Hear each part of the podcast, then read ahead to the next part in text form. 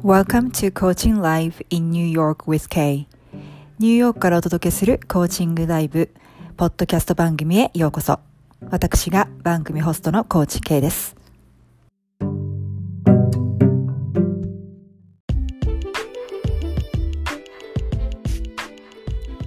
Hi everyone, thanks for tuning in today. I just wanted to say hi and introduce myself as well as what my podcast program is about. リスナーの皆さん、こんにちは。ご愛聴ありがとうございます。この番組では2012年より認定ライフコーチとして活動してきた私コーチ K がシナリオなしのコーチングセッションをお届けして皆さんにコーチングを身近に感じていただきセッションを通して皆さんの人生がより豊かに楽しく軽やかになるよう願いを込めて番組作りをしています。またゲストをお招きして皆さんが辛い時、苦しい時の乗り越え方、切り替え方のヒントとなるようなお話をお届けしています。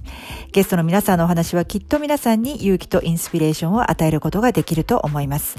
また、ソロエピソードでは私の体験や試練や、えー、痛い目に遭いながら学んだこと、気づいたこと、紆余曲折しながらどう人生を変えていったか、軽やかに楽しく生きるための考え方、コツなどをたくさんシェアしています。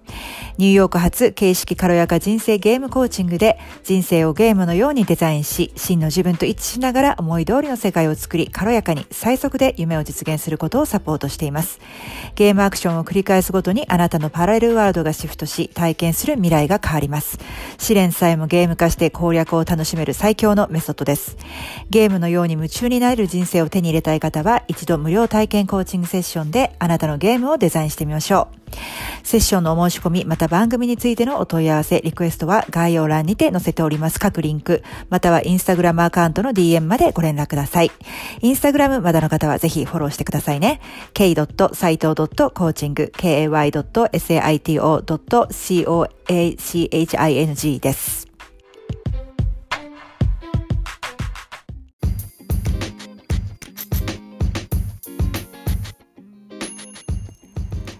ここで一つお知らせがございます。今までウェブサイトからお申し込みいただいた方に、えー、自分らしく生きるための7つの秘訣という無料冊子、えー、プレゼントをさせていただいたんですけれども、えー、今回、えグレードアップした内容で、えリニューアルしました。ちょっとエンディングの方でもお話ししてるんですけれども、もうもやもやのお持ち帰りはしない、一気に波動が軽くなる、自分らしく生きるための7つの秘訣ということで、えー、新しいバージョンで、えー、内容盛りだくさんでお届け、しております。えー、こんな方にお勧めしています。周りの人、事象に振り回されてる感がある。自分のやりたいことはいつも後回しでなんだか不満、満たされない毎日。家でいつも一人もやもやしている。自分がどう思うかより他人の目や評価を優先してしまう。自分らしく生きたいけどなかなか振り切る勇気がない。どこから始めていいかわからない。えー、これに一つでも当てはまる部分がある場合は自分からずれている証拠です。この無料プレゼントの7つの秘訣を実践することで、あなたの波動が軽くなり、本当の自分を感じながら生きることが当たり前。えー、デフォルト初期設定になっていきます。えー、プレゼントご希望の方は、えー、概要欄に貼り付けてありますリンク、またはインスタグラムの DM から、えお申し込みください。たくさんの方のお申し込みお待ちしております。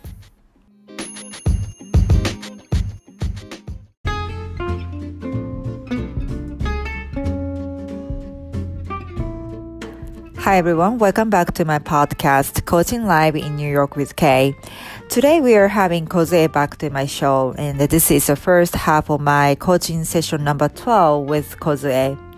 So we are looking back how far she's come over the course of 12 sessions. She was surely shaping up her life the way she wanted by designing her environments. I can see her growth from the very first coaching season that I had with her back in 2014 in this season three, she has been more willing to play her game and environment. Today, we are uh, looking into her spiritual environment. Um, spiritual practice, sacred space, nature, oneness or oneness practice such as yoga and meditation.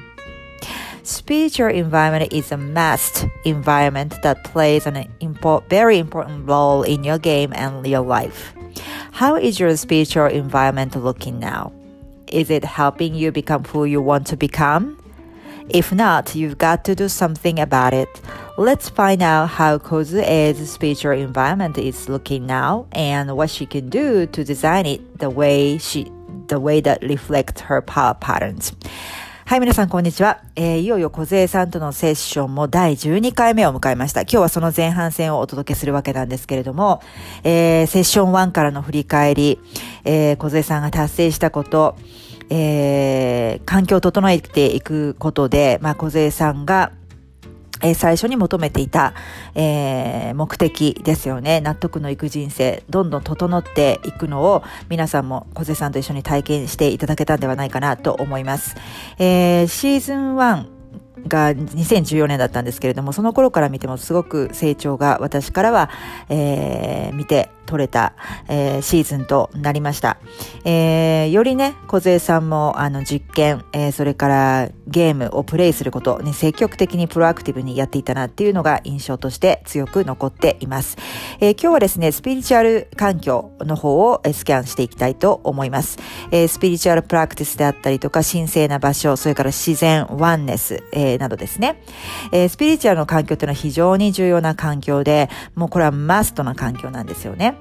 えー、皆さんのスピリチュアル環境は今どんな状態でしょうか？皆さんがなりたい自分に、えー、サポートとなっていますでしょうか？もしそうでなければ、えーなんとかそのデザインをし直す必要があります。えー、さて、小杖さんの現在のスピリチュアル環境はどんな状況で、えー、それを彼女のパワーパターンに変えていくには、どうデザインしてらいしていったらいいのかを一緒に見ていきましょう。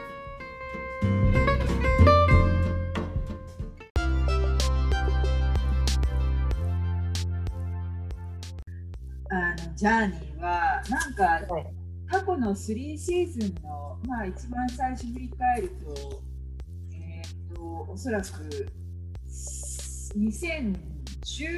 年かな？13年かな？なんかそんな感じ。そうですね。あのタイに引っ越した後ですよね、ね、うんそうそうそう。で2018年とそして今回ということでやってて、うん、なんか一番なんていうのかな？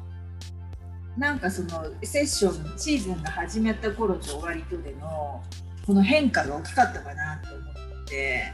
確かに。確かに、そうですね。そう。なんかね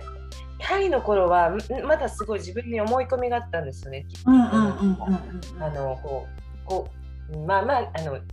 でも外国にいたっていうのもあったからかな。なんかこう、チョイスがちょっとやっぱりあの少なかったんで、はい、思いついたことができないじゃないですかなかなか、そのタイの中でやろうと思って。そうだね、うん、あったんででもそうですよね。2018年もでもあそういえば思い込みはあったなっていうなんか、うんうんうん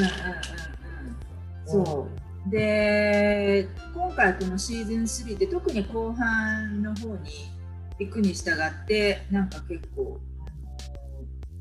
まあ多少その思い込みがあるところはあったとしても、えー、うん、なんかその分オープンになったというか。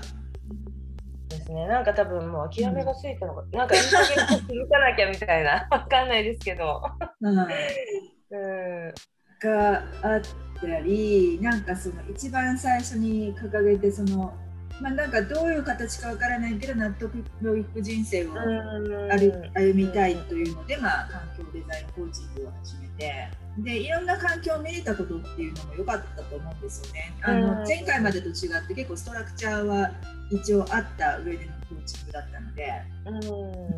なんかそんな感じは、えー、しました。で多分気づきとかそれからその実験に対するウィリングネスっていうか、それもなんか以前よりいろいろ小杉さんの方でもできてたんじゃないかなと思うんですけど、うん、そうそうそう。はい。でえーと、今回は、まあ、一応ねまたもし追加があったらちょっと開けてみるので,、うん。ねはい、でえーと、一応その、えー、一旦まあ、12セッション今日で終わりますけど、うん、で、まあ、先週はセルフのあの自分の強みとか、えー、習慣ハビットとかえー、価値観に関して。で、まあ、特にセッション中は強みということでやったんですよね。うん、うん、でなんかいろいろ分かったこともあったと思うんですが。そうですね。なのでだからまあその実験はあの、まあ、一旦今日でセッション終わった後にちょっとやってみてもらうということで、まあ、だから強みに関してはセッション中にやったのでその、うん、えー、っとハビットとか、えー、うん、価値観,、えー、あ価値観ね。そうそうそうそう、うん、まあ、価値観と強みっていうところでまあちょっと似てることがあるかもしれないけど、うん、ちょっとそうね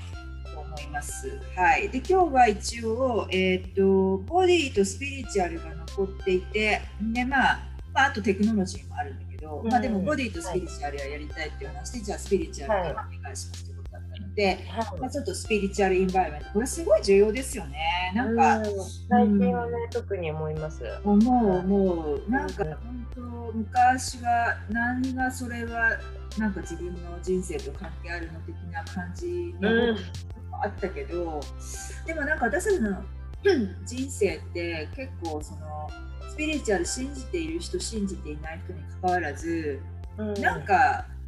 そういうなんか信じていない人でさえも多分学びがあって成長する時ってスピリチュアルなことを学んだからだと思うんですよね。本人がそう思ってなくても。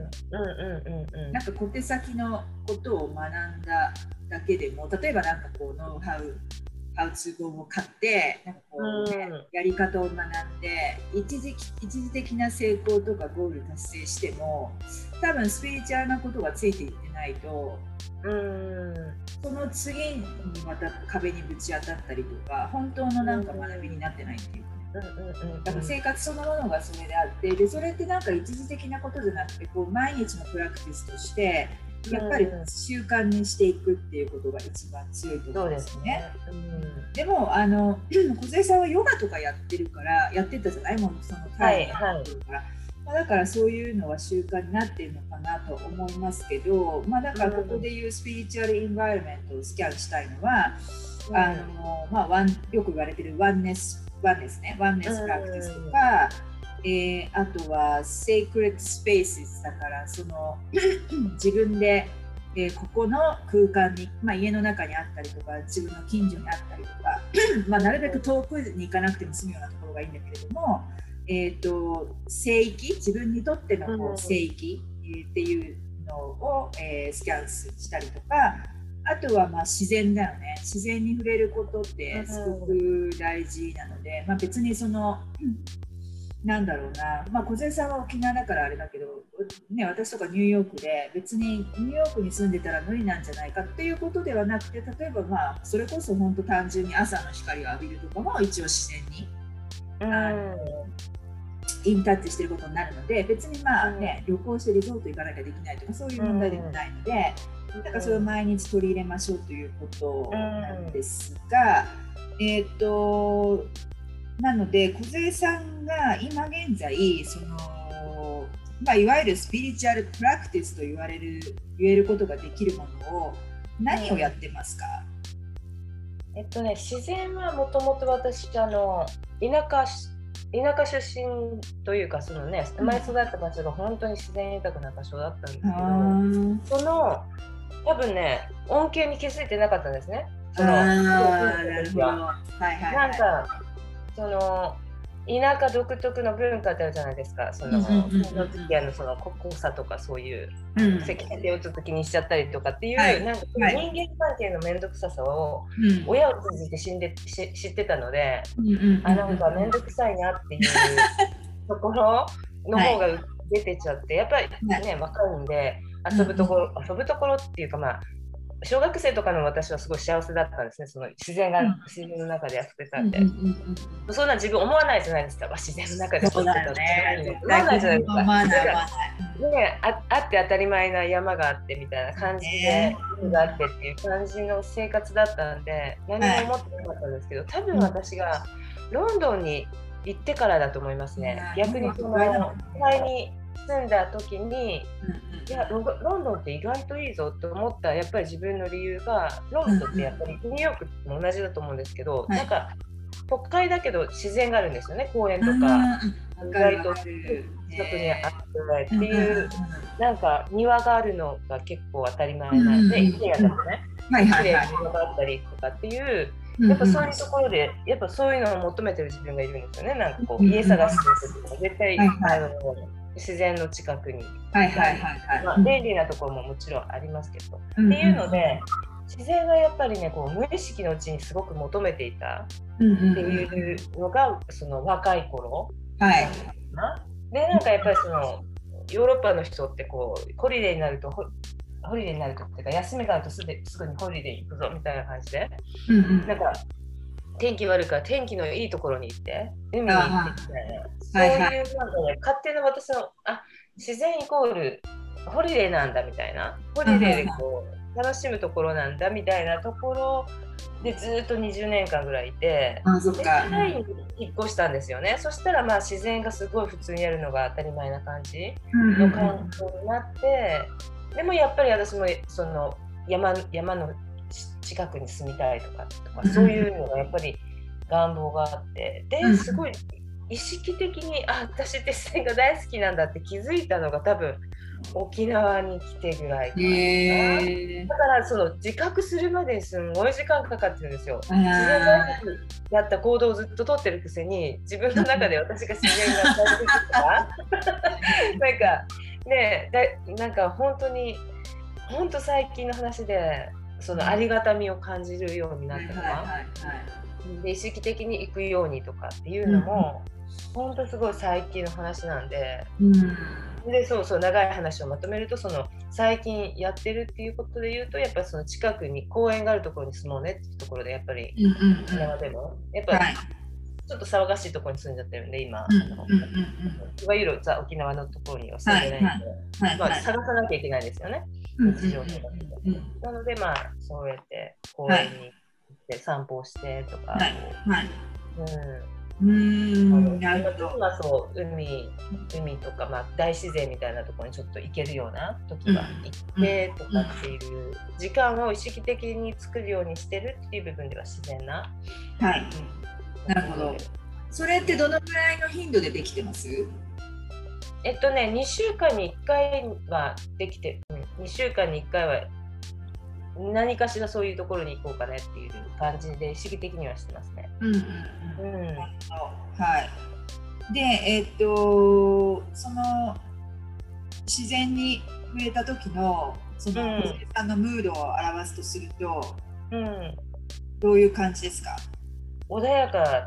うん、やっぱり穏やかで、はい、なんかこうあやっぱいいよねっていうその、うんうん、再実感いうのかな、うんうん、そのなんかいいことでもなれるっていうじゃないですか。例えば綺麗なお家に住んでてもその綺麗なお家に住んでとか言うじゃないですか、でもなんか自然ってなんかこうやっぱり大自然の中に行くと、うんうん、あめっちゃなんか私あのやっぱマイナスイオンとかすごく感じるんだと思うんですよ。緑の近く行くとすごく、うんうん、なんか無条件に気持ちいいというか。はいはいはいはい。うんあれだよね、なんか前中国に住んでた時に排気ガスがきつくてダメだったって言ってましたよね。懐かしいことを言うじゃないですか。言ってたよね。もう抹消したいあの記憶ね。そうそう。あの時本当に、うん、本当ににもう人間人間死んじゃうってもう人間やめますみたいなの。聖者じゃないですけどなんか本当にうん。でもやっぱ中国にも綺麗なそな公園とかあるんですよね大自然。に。けたりするんで。たまにそのね空気がいいす、うん、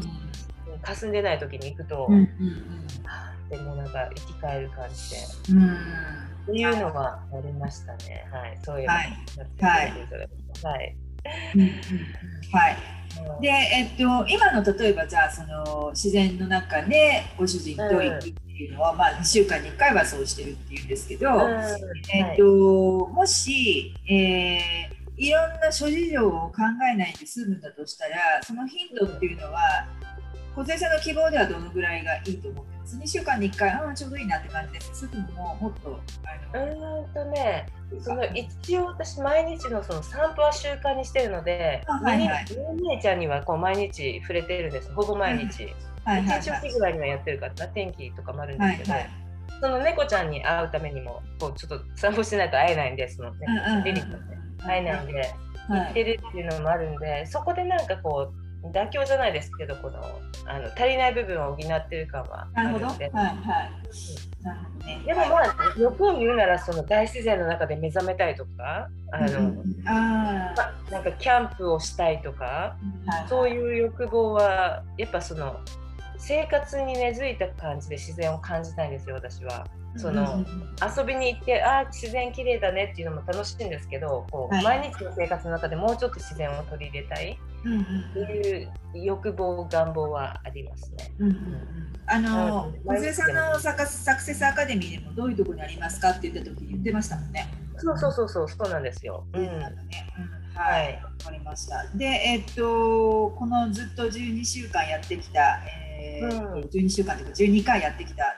はい、リニューアルゲームですけれどもそのゲームにとって、はい、その自然にいるということ自然の中にいるっていうことが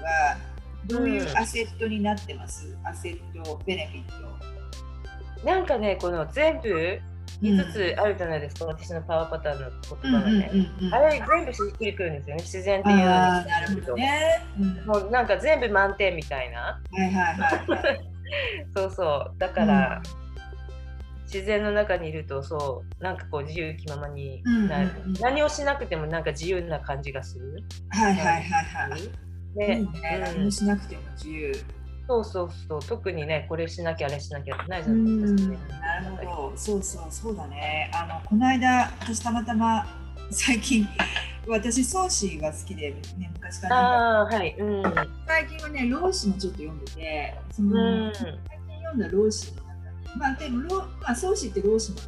影響を受けて、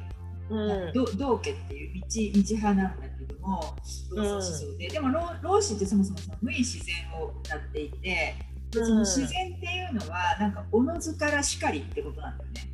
うん。あの字字がね、あの漢字的に。うんそう。だからあなるほどね。はいはいはい、うん、だから今小さんが言ってくれたこととああなるほどなみたいな今思った、うん、そのじそのままでなんか自由でいられる、うん、っ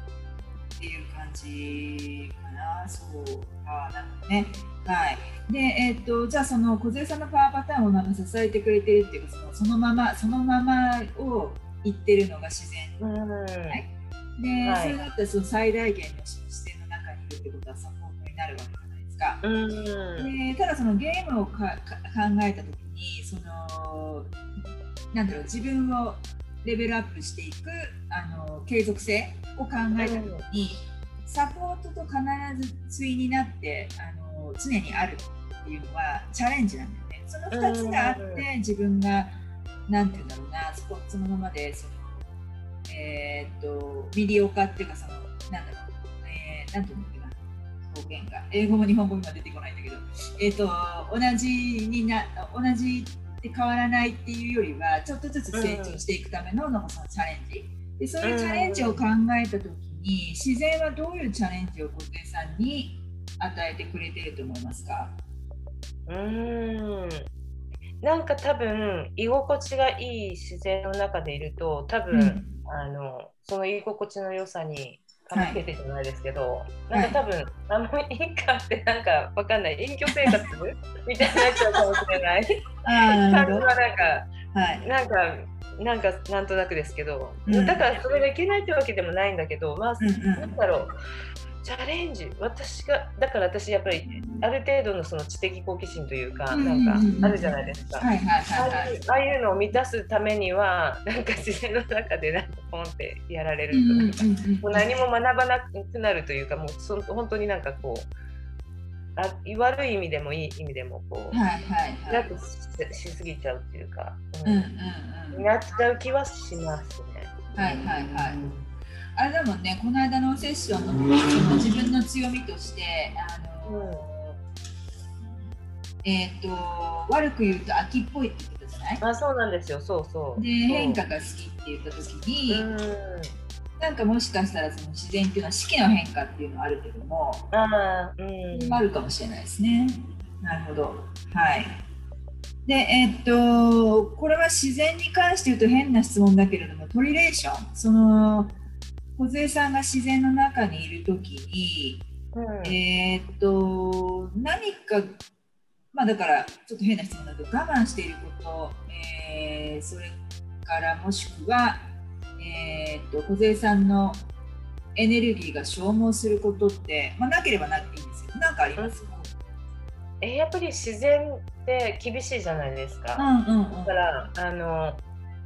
私沖縄なあの冬大好きなんですよ。すごくこうなんだろう。うん。寒い。の冬ってどんな感じですか？私ちょっとイメージあえっとね住むと寒くなっちゃうんですよ。あ の旅行者にとってはなんて暖かいんだっていうなんですけど、ね、住んじゃうと普通に寒くてなんかジャケットとか着たりするような確かに確かに。なんかこうなんていうんですかねこの体が慣れちゃって寒,、い寒く感じるんです。けどでもやっぱりその時でも天気がいいとか、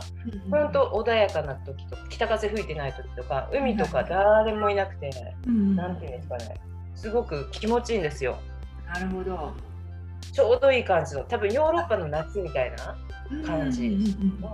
の人のいない感じ、はいはいはい、ピーク過ぎてるね。だからすごくもう私本当沖縄の冬が大好きで。人のいない感じを味わえるんですよ。やっぱりね、うん、夏は観光客とか、まあ、今はちょっと減ってるんですけど、コロナの関係で、はいはいはい、やっぱりその他の人が出てきてるからわちゃわちゃしてるんですね。自然の中でも。あなるほど、はい、自然の静けさを楽しむためにはやっぱりこの冬のうん、ビーチとか最高って思ってるんですけど、だからその逆に言うとその真夏とか本当暑いんですよ、うん、半端なく暑くて、うん、もうなんかこう湿気が多いからもう常にべちゃべちゃしてる体がべたはい。はい。はい。はい本当アンカンフタブルとしか言いようがない。はいはい。その湿気が好きな人いるのかなっていう。で、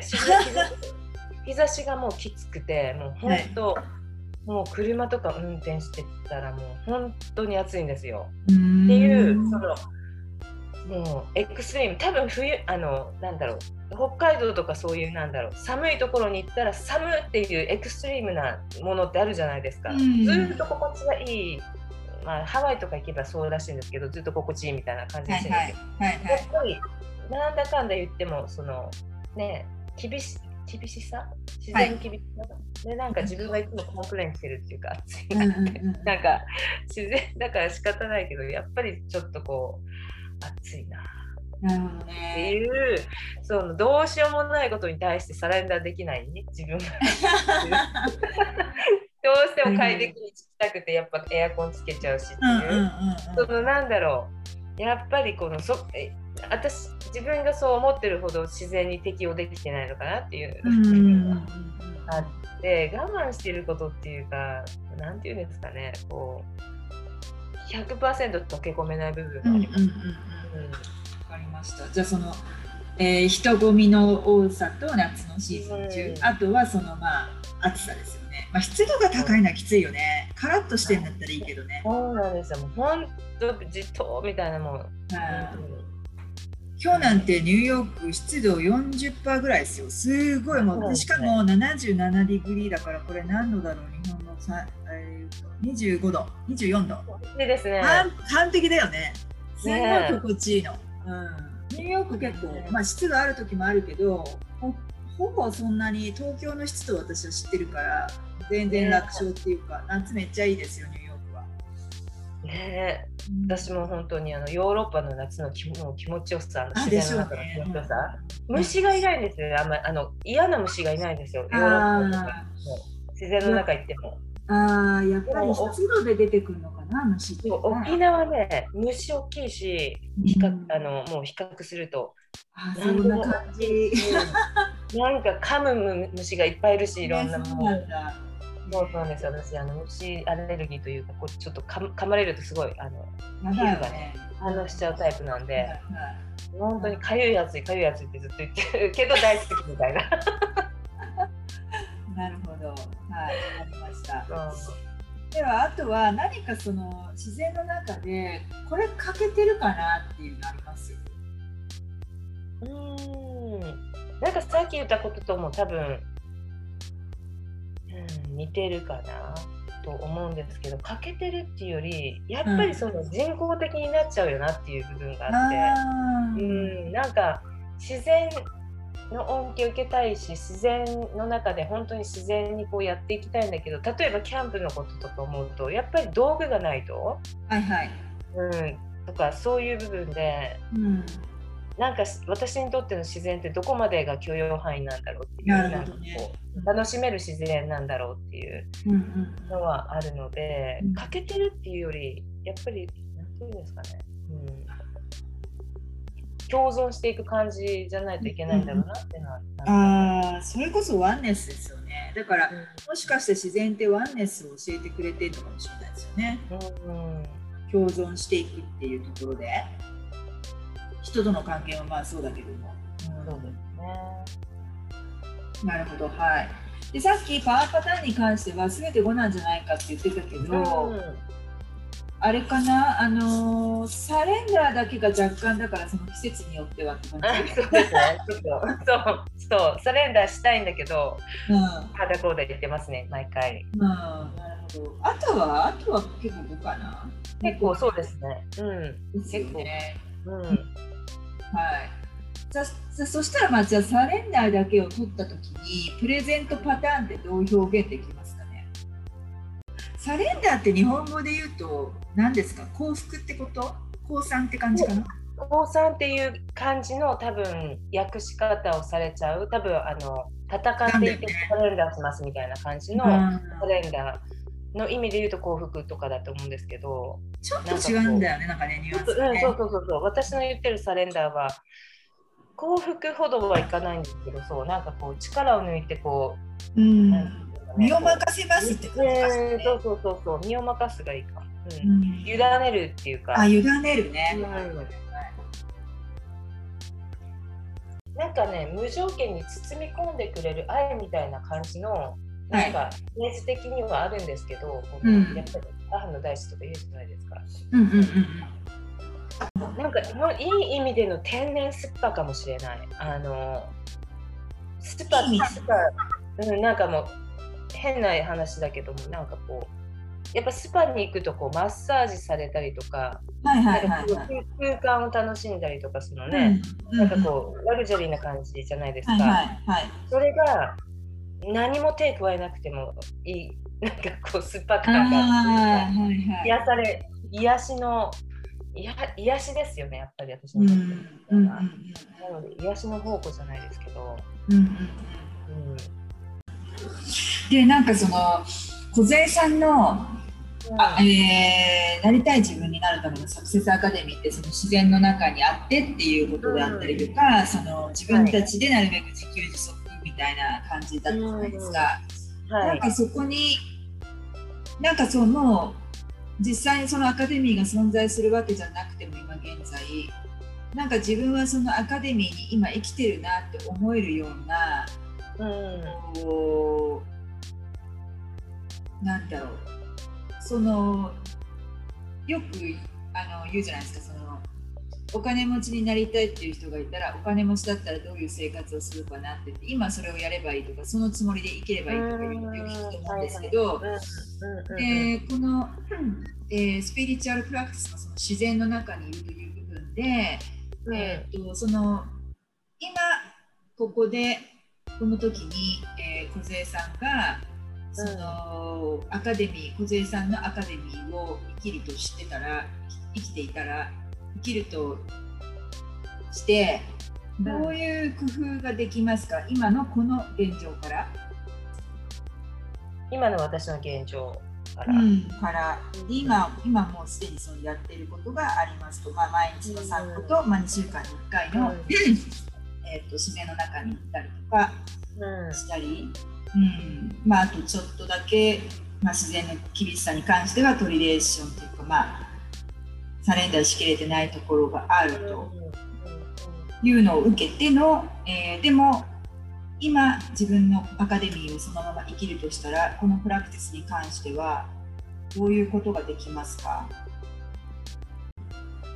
ちょっとでもそれをなんだろう体現できるっていうか、自分の環境も環境の中に取り入れるというか、うん、それまあだから考え方とか捉え方の、えー、新しい捉え方考え方を取り入れるのでもいいしまたはその感じ方っていうか感謝の仕方とか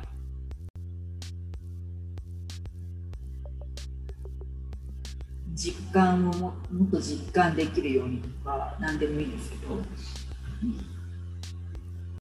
私一時やってたんですけどなんかその自然の中でヨガをやるそのまあ公園の中とかでもいいんですけどやってた時期があったんですよ。はいはいまあまあ、住んでたところはすごい本当にもうそのもうすごい近かったんですその公園が。今はなんかちょっとちょっとちょっとある程度歩かないとその自然のところに行けないから、うんうん、やってなかったんですけどなんかねやっぱりそのヨガとかしたりするともっと気分がこうふわってなるじゃないですか。うんでその自然も肌で感じる感が強くなるというか。今ちなみにヨガは家の中ではやってるんですか？あ家の中ではそうですね。うん、はいやってますね。まあそのね暑いっていうのがあるんですよね。そのまあね。結構ねその犬の散歩とかしてる方がすごい多いんですよやっぱり。あの、はい、そういう公共の自然の場所って。うんうんうん、なのでこうこう落ち着けないというか、うん、ちょっと公共公共の場所を過ぎて、うんうんうん、いうのがあるんだけれどももうちょっと時間とか早めたりして人がいない時にやったらいいのかななんて思いつつも。うんうんうんないのことは考えてます。どうなんだろうね。なんか意外と難しいですね、この、こう。うん。うん、あとは、でもね、それまあ、ちょっと試してみてもいいかもしれないですね、ヨガのね、うん、早朝のヨガ。うん、あとは、そのサレンダーの部分を、まあ、もうもうちょっと工夫するとしたら、どういう実験をしたらサレンダーの点数が上がるかっていうとこかな。なんか多分意識的にできることって言ったら、うん、熱って思ってもいちいち言わなくていいかなっていう。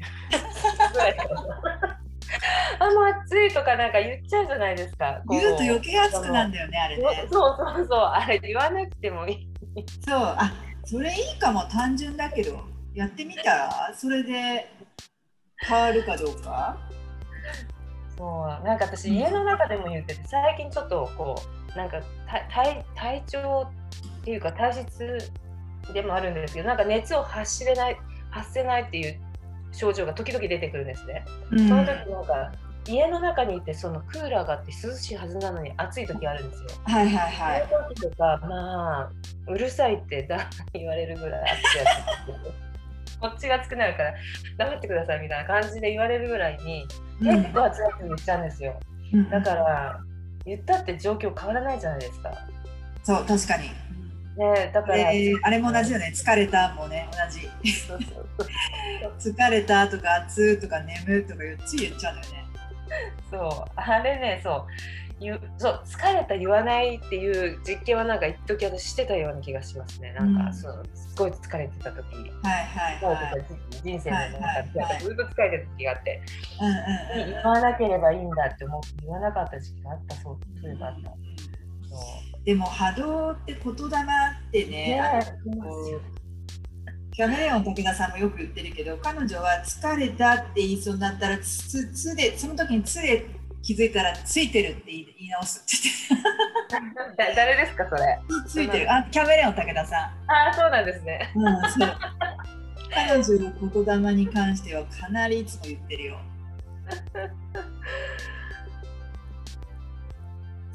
あとなんか言ってしまった時の処方箋としてキャメレオン武田さんが憔悴してるのがうん、奨励してるのが、あのもしそれで全部言い切っちゃう例えばつつつで気づかなくてついてるって言い直せなくて疲れたって最後まで言っちゃったとしたら、うん、いい意味でってつけるんだって。何でもかんでも。なるほどね、うん、あとはなんかキャンセルって言っちゃうとか、うん、そうやってみてください。はい、はいで、えっと、それが自然で、あとは、その、自分の中の聖域とかワンネスとかどっちを見てみたいですか？ワンネスプラクティス、聖域。うーん、なんかね、ワンネス、ワンネスに関してはなんとなく自分でこう考えてたりするんですけど、うん、なんかねわからないんですよ。私の中でこう、うん、ピンとこなくて、うん。うん、聖域っていうとこの聖域を自分の中でその聖域を作ってっていうそういう場所を作りましょうっていうことですよね。うん、うん、そうねどうなんだろう。ワンネスやったらすごいスタッフしちゃうかもしれないした方が。いい。なんかこう、うん。なんか論理的にはなんかこうこう聞いて知識はこう入ってて、ただ実感できない感がまだあって。あのワンネスプラクティスってえっ、ー、とまあ瞑想も一つそうだと思うんですよね。うん、うん瞑想は今やってますか？瞑想ね、そうなんですよ。やる癖をつけてて。うん、でもやっぱ呼吸、呼吸に集中とか、この visualizationとか、はい、このガイ、ガイ、ガイドされながらこう、こう引き込まれていく系の、なんていうんですかね、瞑想はやってます。最近1つくらいかな。あのアプリを使い始めて、それで結構やる習慣ができてきてあはいはいはい。毎日毎日毎日と言いたいけども時々サボっちゃってますけど、うんうんうん、結構な頻度でやり始めたのが、うんうんうん、えー、っと多分そのずっと12セッションを通して、うん、まあ共通していたことっていうのがその自分の中に、まあ、それ本当に一番最初のセッションの時も、なんかどういう自分になる必要があるかとか言って、なんかそのなんかこうこだわりを手放していくとかいうのも一つのリストだと思うんですよね。でそのこだわりっていうのはその自分の中のべきであったりとか、まあ、人間関係のねスキャンをやってる時にたくさんそれは出てきましたけど。でそのべきを手放すのに helpfulなの役立つのが oneness practiceが大きいと思うんですよね。でえっと瞑想はそうだか。じゃあ呼吸をに気を呼吸にフォーカスするような瞑想ですよね。うんはい、であとなんかまあグラティチュードみたいなテーマで感謝感謝のテーマ。あはいはいはい。あでも感謝も感謝もワンネスといえばワンネス、まあその自分一人だけで生きてないっていうか、なんかそういう感じだね。はい、でそういうまあ瞑想をやってる時にやまあ毎日じゃなくてもじゃあ結構1週間の中でいうと結構ひあのは1週間の半分以上はやってます。半分以上はやってます。はい。なるほどなるほど。はいはい、うん、だから多分そこから広げていけたらいいんじゃないかなとは思いますけれどもうんとじゃあちょっとワンネスを見てみますかはいそうですね、うん、うん、でえっとそのじゃあ今今そのワンネスのプラクティスとプラクティスとしては、まあ、瞑想がありますと。で瞑想してる時っていうのはどういうムードですか？うんとねやる前はやらなきゃ的な感じ、はいはいはい。うん、なんか習慣にしなきゃねっていううんうん、そういうかやりたい一時やりたいって思ってた時もあったのかな。はい、私そうそうそうそうすっごいなんか瞑想にハマってた時期があって。思い出した。そうですよね。タイに行った時になんか瞑想のリトリート行くって言ってなかった？そうそうそうそうタイの時も行ってたんですよ。でイギリス住んでた時も、ね、あのいわゆるビパッサナのと10日間のやつ行ったりしてたんですね。そうそう。だからサイレントリトリートとか結構すもう本当にすごいなんかハマってた時期が一時あってからの、うん、なんかもうなんか、ね、瞑想ってそんなにこだわらなくてもいいじゃんっていうそれこそこだわりを手放したのかなその時に、すごいなんかもう瞑想様々みたいになっちゃっててでもなんかこう、はいはいそんな思ってたような感じの瞑想じゃなかったっていう部分もあったからか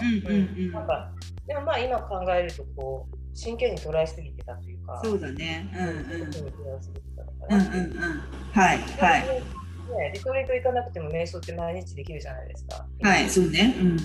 そうそうそう。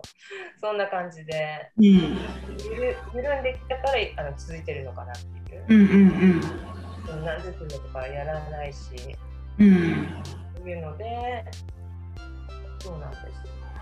す、どういうエナジー的にはどんな感じですか？例えばそれをあちなみにやるときは朝やってます？夕方やってますか？えっとねえっとね一人になるとき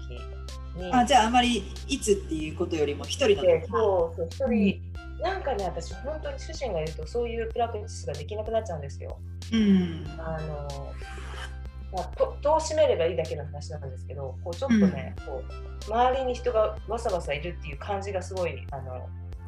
嫌で一人きりになった時の方がこうやりやすいっていうのがあって、うん、うん。うん、特にそうですねそう夜寝る前にやろうかなとかって思ってた時期もあったり朝起きてすぐがいいよねって思ってた時期もあったんですけど、うんうん、なんか私やっぱりこの、ね、こだわりを捨てて。とかのそう、ね、寝たなんか起きた後とかっていうのがこう私にとってはそこまでなんて言うんだろうこうやりにくいというかなんか半分寝ちゃ寝ちゃうような気がしてその瞑想を。うんうん。うん、あの眠い感じがちょっと辛いなっていうのがあって、うんうん、もうちょっとそうなんですよね。私にちょっと合わなかったっていうかスケジュールが。うんうんうんうん。だから実験中ですね今。そのいつやるのがこうピンとくるのかな。でできた時っていうのはどういうエナジーになります？なんかねこういい意味でリラックスいい意味で眠くなるというかあの、うん、なんか。エネルギー、うん、なんかねすごくあの今の気分はどうですかってチェックインされるんですよそのアプリに。えー、でその時によく言うじゃないですかなんか瞑想するとこう気分が良くなったよねとか、うんうんうん、っていうのがそこまでなんか多分瞑想しようってやってる時ってもうすでに気分がいいから瞑想できてるような気がしてて中で、もう本当に荒れてる時って瞑想できないんですよね。その、瞑想をやろうっていう行為までたどり着けない、うんうんうんうん、からなんかあんまり感じないのかなっていう。感じなので、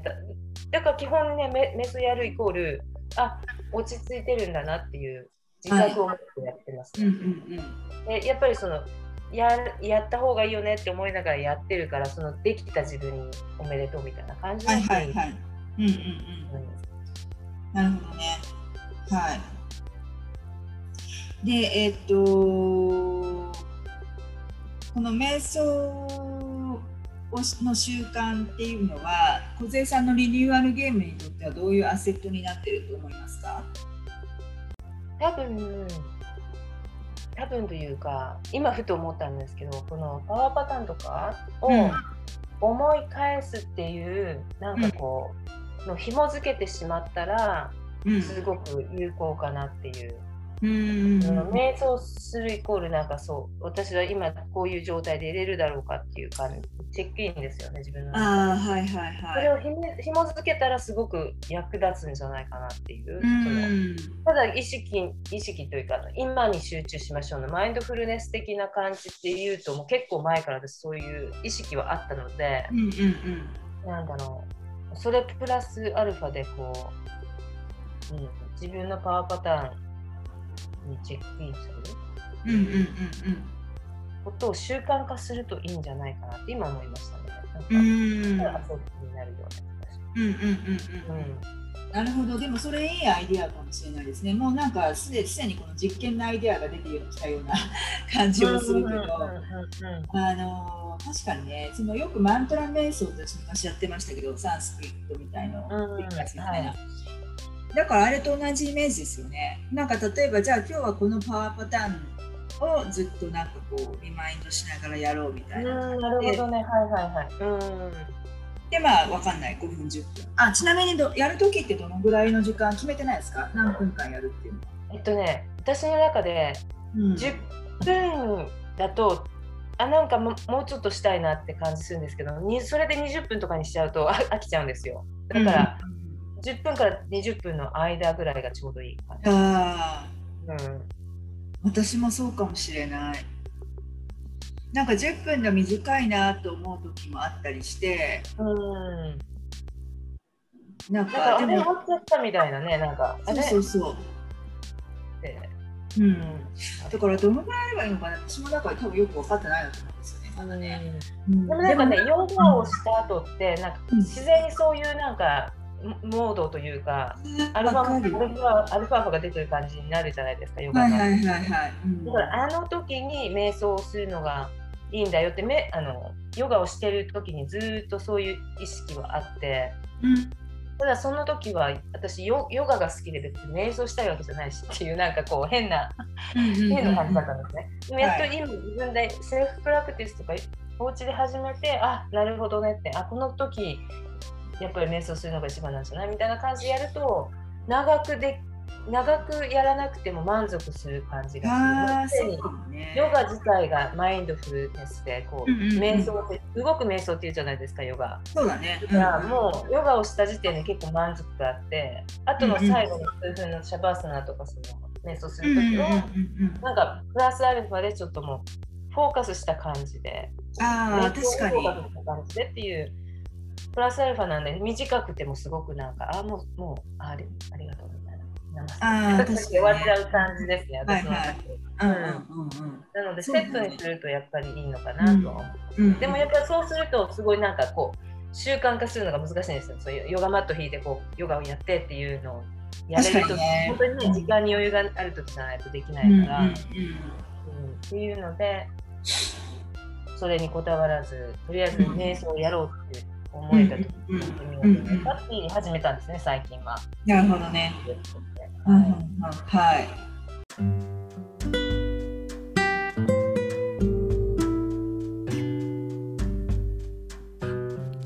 はいということで、今回のエピソードはいかがだったでしょうか？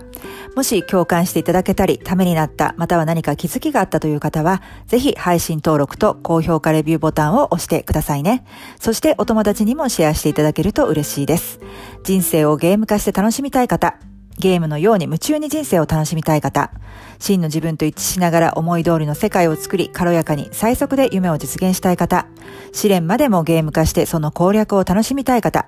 もやもやのお持ち帰りはもうやめたい方、一喜一憂するパラレルワールドから抜け出したい方、無料体験セッションの申し込みは番組の概要欄にリンクを載せておりますので、ぜひそちらをご覧ください。ゲームアクションを繰り返すごとにあなたのパラレルワールドがシフトし、体験する未来が変わります。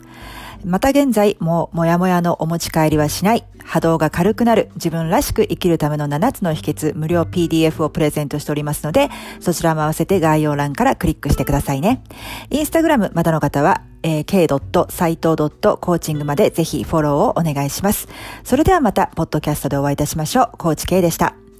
Thank you for stopping by and sticking to the end of the show today. I hope you really enjoyed today's episode and come back and see me again in another episode. I can't wait to see you then. Bye.